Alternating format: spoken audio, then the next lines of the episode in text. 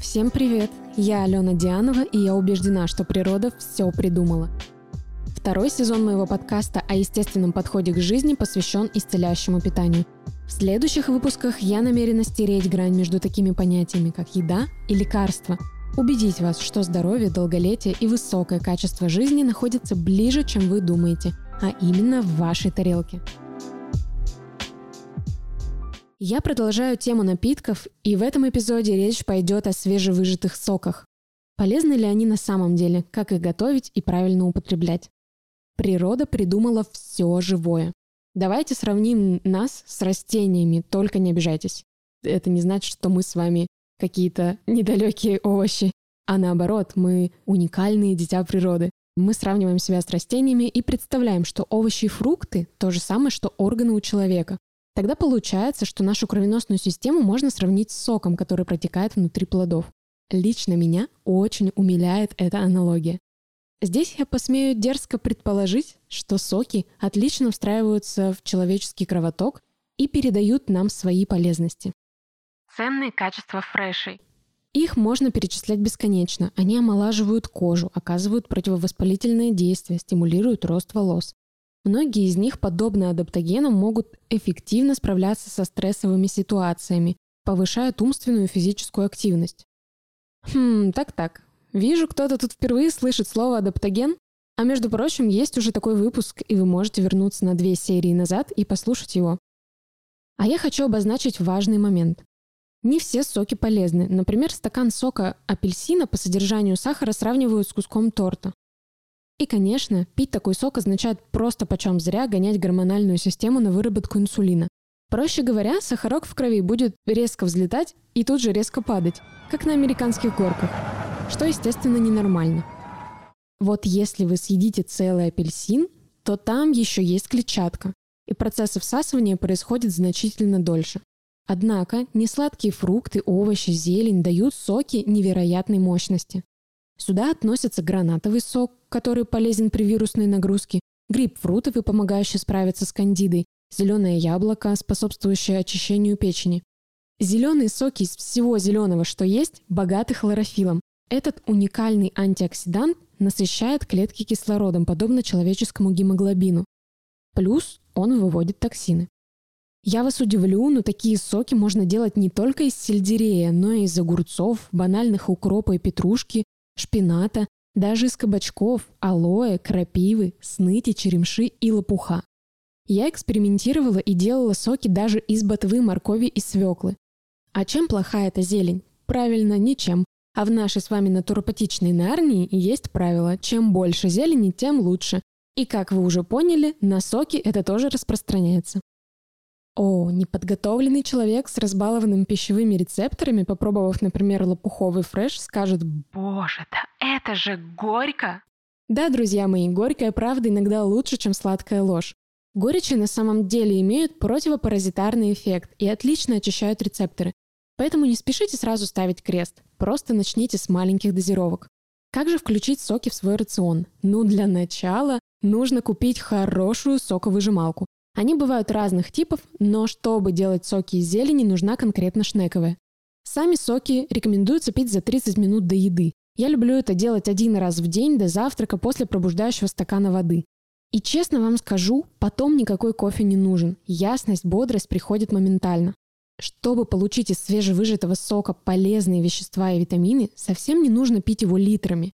Разумная норма от нескольких столовых ложек до трех стаканов в день в зависимости от вида сока. Начинать пить их нужно с осторожностью и в небольших количествах, не более 50 мл. А свекольный сок и вовсе по одной столовой ложке в день. Вообще, свеклу называют королевой овощей. Ее сок очень полезен но очень специфичен. С ним нужно быть поосторожнее. Наращивая свою привычку употреблять соки, их порцию можно увеличивать до стакана. Овощные соки, за исключением свекольного и морковного, разрешается употреблять и в больших объемах. Они, в отличие от фруктовых напитков, не нарушают сахарный баланс в крови. Если вы хотите получить максимальную пользу от напитка, важно никогда не добавлять в него соль или сахар. В кислый сок лучше добавить ложку меда, а приторно-сладкие фреши рекомендуют смешивать с другими соками или водой. Существуют и противопоказания. Так, при язвенной болезни, обострении гастрита и панкреатита не стоит пить кислые соки, особенно лимонный, апельсиновый, яблочный, смородиновый, клюквенный.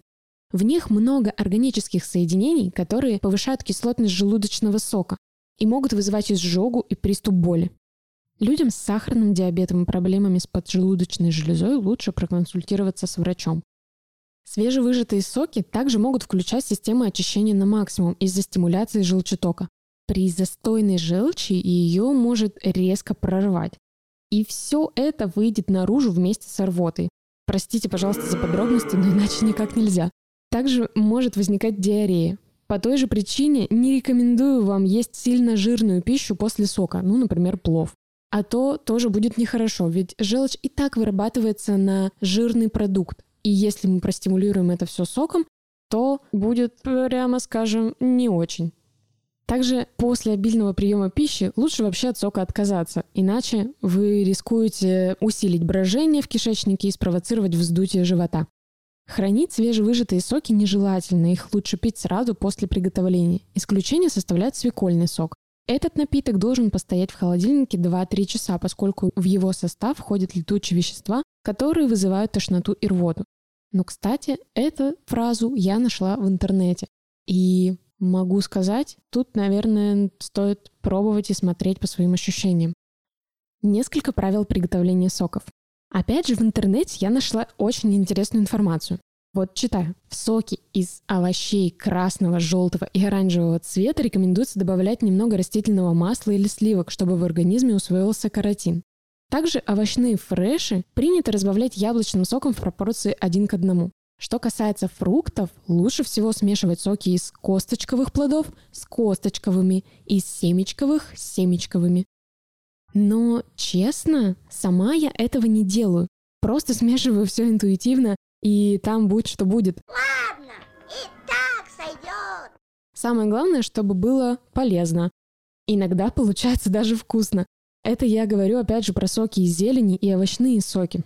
Если разбирать эту фразу детально, то добавление масла или сливок очень даже преображает напиток. Ну, например, добавить кокосовые сливки в морковный фреш будет прям вкусно. Если брать во внимание фразу про разбавление овощных фрешей яблочным соком, то здесь скорее это делается для вкуса, насколько мне известно и понятно. А про косточковые с косточковыми, а семечковые с семечковыми для меня стало открытием. Никогда об этом не задумывалась, но тоже попробую. Почему бы и нет? Я же вам рассказываю о своем пути, и тем мой подкаст и уникален, что я могу сегодня вам сказать, вот я делаю так, а потом что-то осознать, изучить и прийти к абсолютно противоположному мнению. Не судите меня за это, Опять же, здесь лишь ступени моего развития в зожном мире. Однако все же кое-какие рецептуры я вам могу дать. Проходила однажды какой-то марафон по детоксу, и там как раз вот советовали стандартные базовые сочетания. Лимон и имбирь — очень крутой союз. Они вывозят все невкусное. Вы можете накидать безвкусную или чуть даже горьковатую зелень, но добавив туда лимон и имбирь, все значительно преобразится. Также достаточно популярны в меню каких-либо детокс-кафе или в обычных даже ресторанах эта позиция бывает. Яблоко, огурец и сельдерей. Это трио тоже достаточно беспроигрышный вариант. В него еще можно добавить мяту и лайм. В общем, здесь стоит экспериментировать и пробовать.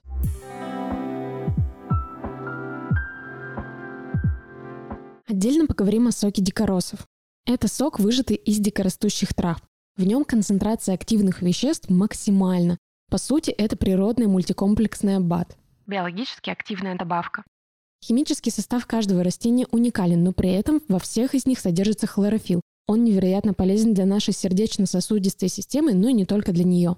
Также есть в дикорастущих травах ферменты, которые при механическом разрушении мембраны остаются в соке. В организме энзимы, как их еще называют, выполняют две важные функции. Они участвуют в пищеварении, разбирая сложные соединения на составные части. И также ферменты необходимы для иммунитета, помогая расщеплять защитные оболочки бактерий, вирусов и грибков и раковых клеток. У них богатая минеральная составляющая.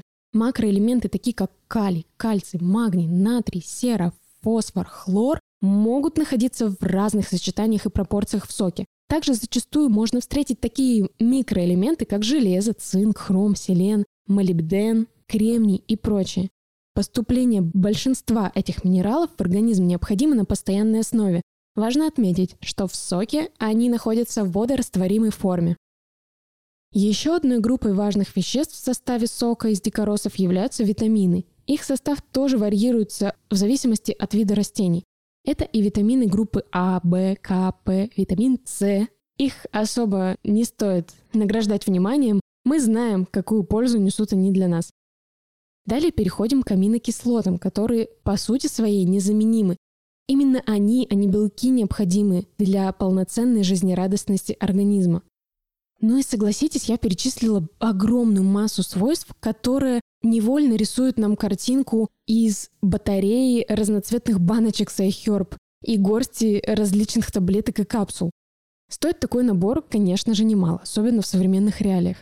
А умещается по факту это все в 50 мл сока дикорастущих трав. При этом я, как всегда, прошу вас обратить внимание, все лайфхаки, которые я даю, мягкие и действуют в сумме элементов. Нельзя сказать, что соки с столь волшебными свойствами исцелят нас от всего. Нет. Опять важно соблюдать все нюансы, которые мы обговариваем ежеэпизодно. И в том числе я не против комплексных добавок или каких-то добавок любых других. Просто все должно быть с умом. И если можно что-то взять из природы, я обязательно призываю вас сделать это и сделать это по максимуму. А если у вас нет возможности делать соки каждый день дома, а особенно соки из дикоросов, которые нужно желательно собирать где-то в чистом месте, далеко-далеко в лесу, подальше от цивилизации и дорог, я призываю вас есть как можно большее количество фруктов, овощей, ягод и зелени. И знаете, у меня есть классный источник, который вдохновляет меня на это.